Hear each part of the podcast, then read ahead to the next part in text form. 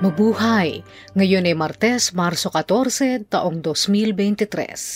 Kayo ay nakikinig sa Balitang Pilipinas sa Tagalog.com. Sa ating pangunahing balita, Embahada ng China nagbabala sa ipinakikitang interes ng Amerika sa Pilipinas sa pamamagitan ng mga bagong lugar para sa EDGA. Bilang ng mga walang trabaho noong Enero, tumaas ng 4.8%. Solusyon sa long-distance relationship, isang 3D machine.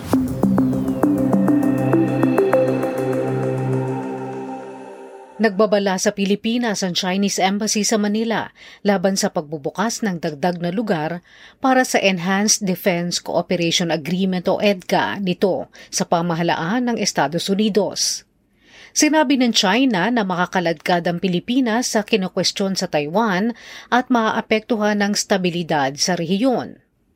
Sa pahayag, kinwestiyon ng embahada ang patuloy na interes ng Washington at pagpapalakas ng pakikipag-alyansa ng militar nito sa Manila sa pamamagitan ng EDCA. Ang pahayag ay inilabas ng Embahada ng China bilang sagot kay U.S. Ambassador to the Philippines Mary Kay Carlson kung saan sinabi nitong ang mga bagong lugar ng EDCA ang magpapalakas pa sa abilidad ng mga lokal na otoridad na ipagtanggol ang sarili at mapalago ang ekonomiya. Bukod sa tensyon sa karagatan ng South China Sea kung saan inaangkin ito ng Beijing, ang isla ng Taiwan na naging hiwalay na gobyerno na sa nakaraang dekada ay nahaharap ngayon sa banta na muling kunin ng China makaraang humiwalay ito sa bansa noong taong 1949. Binanggit din ng China ang pag-aalala mismo ng mga gobernador ng Cagayan at Isabela sa paggamit sa kanilang mga lalawigan bilang lugar ng EDCA.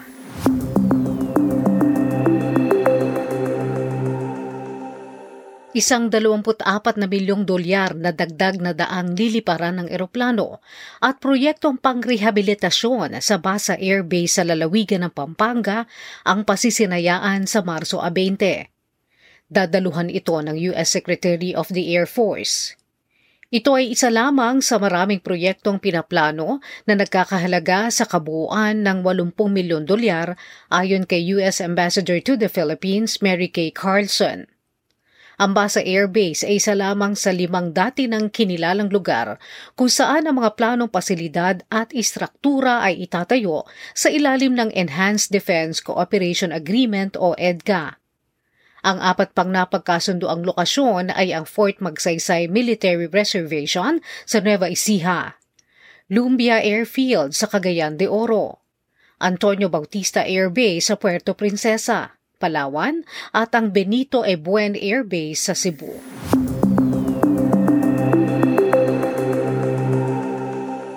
Ang bilang ng mga Pilipinong walang trabaho ay umakyat noong Enero habang bumaba rin ang kalidad ng mga trabaho. Base sa pambansang survey ng 44,300 at dalawang kabahayan, nakitang may 2 milyon 300 at 70 libong mga Pilipino ang walang trabaho o nagsara ang negosyo noong Enero.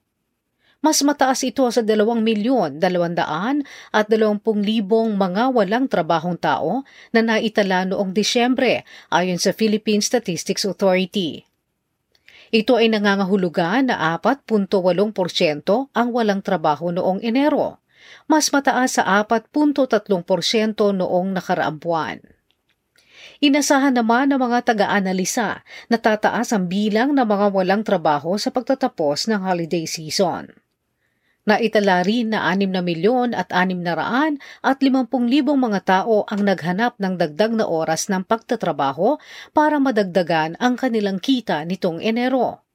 Katumbas ito ng underemployment rate na 14.1% o mataas mula sa 12.6% noong nakaraang buwan.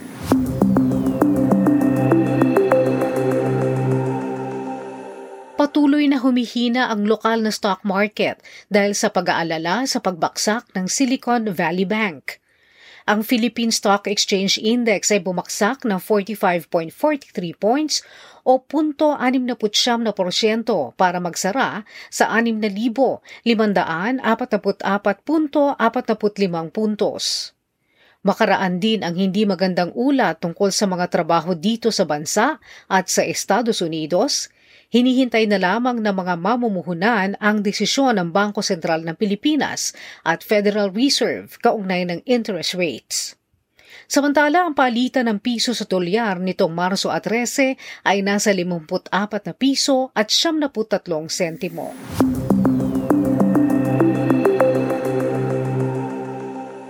Pinabulaanan ng Malacanang ang natagpuan at isinapubliko ng Convention on the Elimination of All Forms of Discrimination Against Women o CEDAW na wala di umanong ibinayad sa mga Pilipinang nakaranas ng pang-aaliping sexual mula sa Japanese Imperial Army noong World War II. Ito'y kaugnay sa pahayag ng United Nations Women's Rights Committee noong Marso 8 na nagsasabing nabigo ang Pilipinas na maibigay ang bayad pinsala, social support at pagkilala katumbas ng mga parusang sinapit. Sinabi ng Presidential Communications Office na nagkaroon na ng kabayaran at gumawa na ng hatol dito ang Korte Suprema.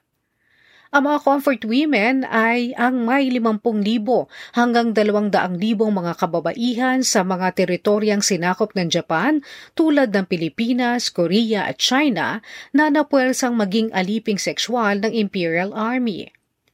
Noong Mayo 9 taong 1956, lumagda sa isang reparations agreement ang Pilipinas at Japan kung saan tiniyak ang pagbibigay ng 500 at 50 milyong dolyar na halaga ng mga Japanese goods at services sa Pilipinas na siyang bayad pinsala at pag-aayos sa mga nasira dahil sa World War II.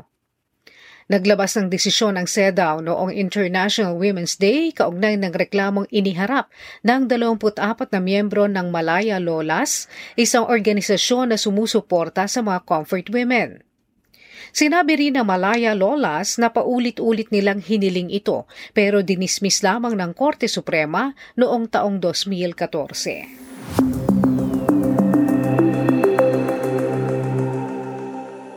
Makalipas ang limang taon, natagpo ang guilty ang dating pulis na si Jeffrey Perez sa pagpaslang sa mga teenagers na sina Angelo Arnaiz at Reynaldo Culot de Guzman, kaugnay ng tinaguriang tokhang o gyera sa droga ng Administrasyong Duterte.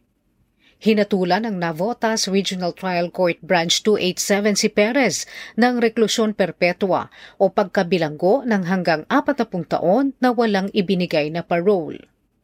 Inatasan din ni Judge Romana Lindayag del Rosario si Perez na bayaran ang pamilya ni Arnaiz ng 300 at 70,000 piso. 300,000 piso naman ang ipinababayad kay Perez para sa pamilya ni De Guzman. Ito ang ikalawang paghatol ng pagkabilanggo sa mga pulis na pumatay kaugnay ng gera sa droga ng administrasyon ng dating Pangulong Rodrigo Duterte.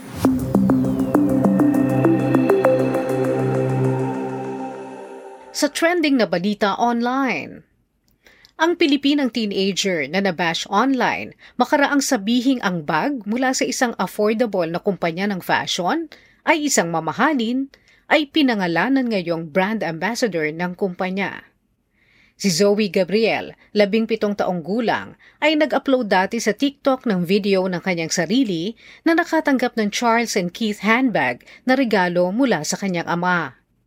Nilagyan niya ng caption ang video na My First Luxury Bag. Ang kanyang video ay nag-viral sa social media at nakatanggap ng matinding pambabatikos. Natuwa ang mga may-ari ng Charles and Keith sa pagiging positibo ni Zoe sa kabila ng kritisismo. Kaya't inimbitahan ito at ang ama sa isang tanghalian. Makalipas ang ilang buwan, si Zoe na ang kanilang brand ambassador.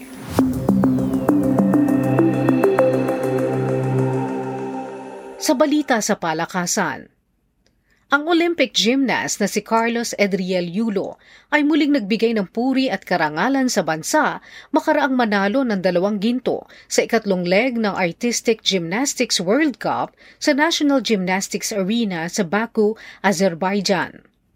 Si Yulo na ipinanganak at lumaki sa Maynila, subalit nakabase na sa Japan, ay ipinakita ang kanyang galing para makuha ang mga gintong medalya sa men's vault at parallel bars. Natalo niya si Ilya Kovtun ng Ukraine sa parallel bars at si Harry Hepworth ng Great Britain sa vault.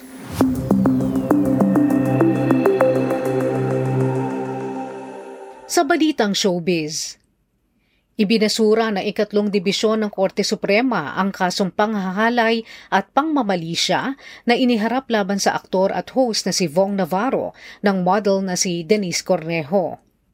Sinabi ng korte na ito'y bunga ng kakulangan ng posibleng dahilan. Si Navarro ay laya ngayon dahil sa piyansa.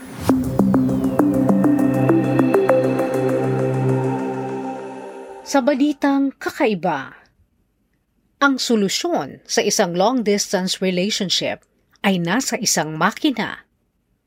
Kung namimiss mo ang iyong kapartner dahil malayo siya sa iyo, mayroon nang naimbentong solusyon ng mga Chinese at ito ay ang isang kissing machine. Ang 3D kissing machine ay mayroong hugis bibig na yari sa silicone na gumagaya sa paggalaw, temperatura at diin ng halik sa pamamagitan ng mga sensors. Ililipat naman ang halik sa isa pang 3D kissing machine na nandoon naman sa kabilang ibayo. Nakalink ang 3D kissing machine sa telepono sa pamamagitan ng Bluetooth at application. Ang gumawa ng machine na ito ay ang mga estudyante ng Changzhou Vocational Institute of Mechatronic Technology.